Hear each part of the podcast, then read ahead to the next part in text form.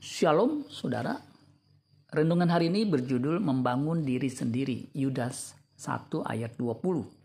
Akan tetapi kamu, saudara-saudaraku yang kekasih, bangunlah dirimu sendiri di atas dasar imanmu yang paling suci dan berdoalah dalam roh kudus. Kata membangun dari kata Yunani epoi kodomontes, artinya to build upon above a foundation, membangun di atas sebuah dasar.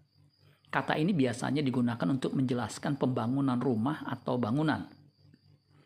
Membangun sebuah gedung, rumah atau menara harus dilakukan secara terstruktur, sistematis dan berkesinambungan sampai finish, sampai selesai. Tidak bisa secara serta-merta atau mendadak besar atau giantic.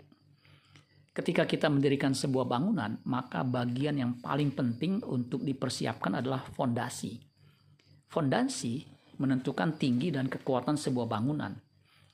Jika fondasinya salah atau kurang dalam, maka akan membahayakan bangunan dan orang yang tinggal di dalamnya. Fondasi bangunan iman kita yang paling suci adalah Kristus.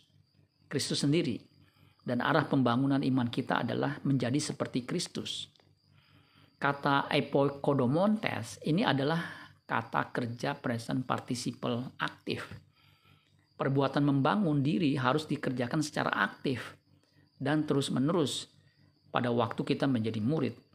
Yang menjadi tugas pokok orang percaya adalah menjadi murid Kristus sesuai amanat agung Tuhan Yesus.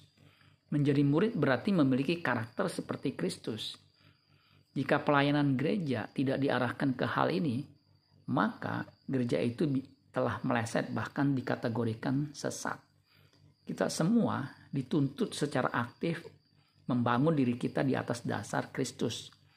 Dan secara simultan kita juga menjadi bagian dalam upaya menjadikan semua bangsa murid.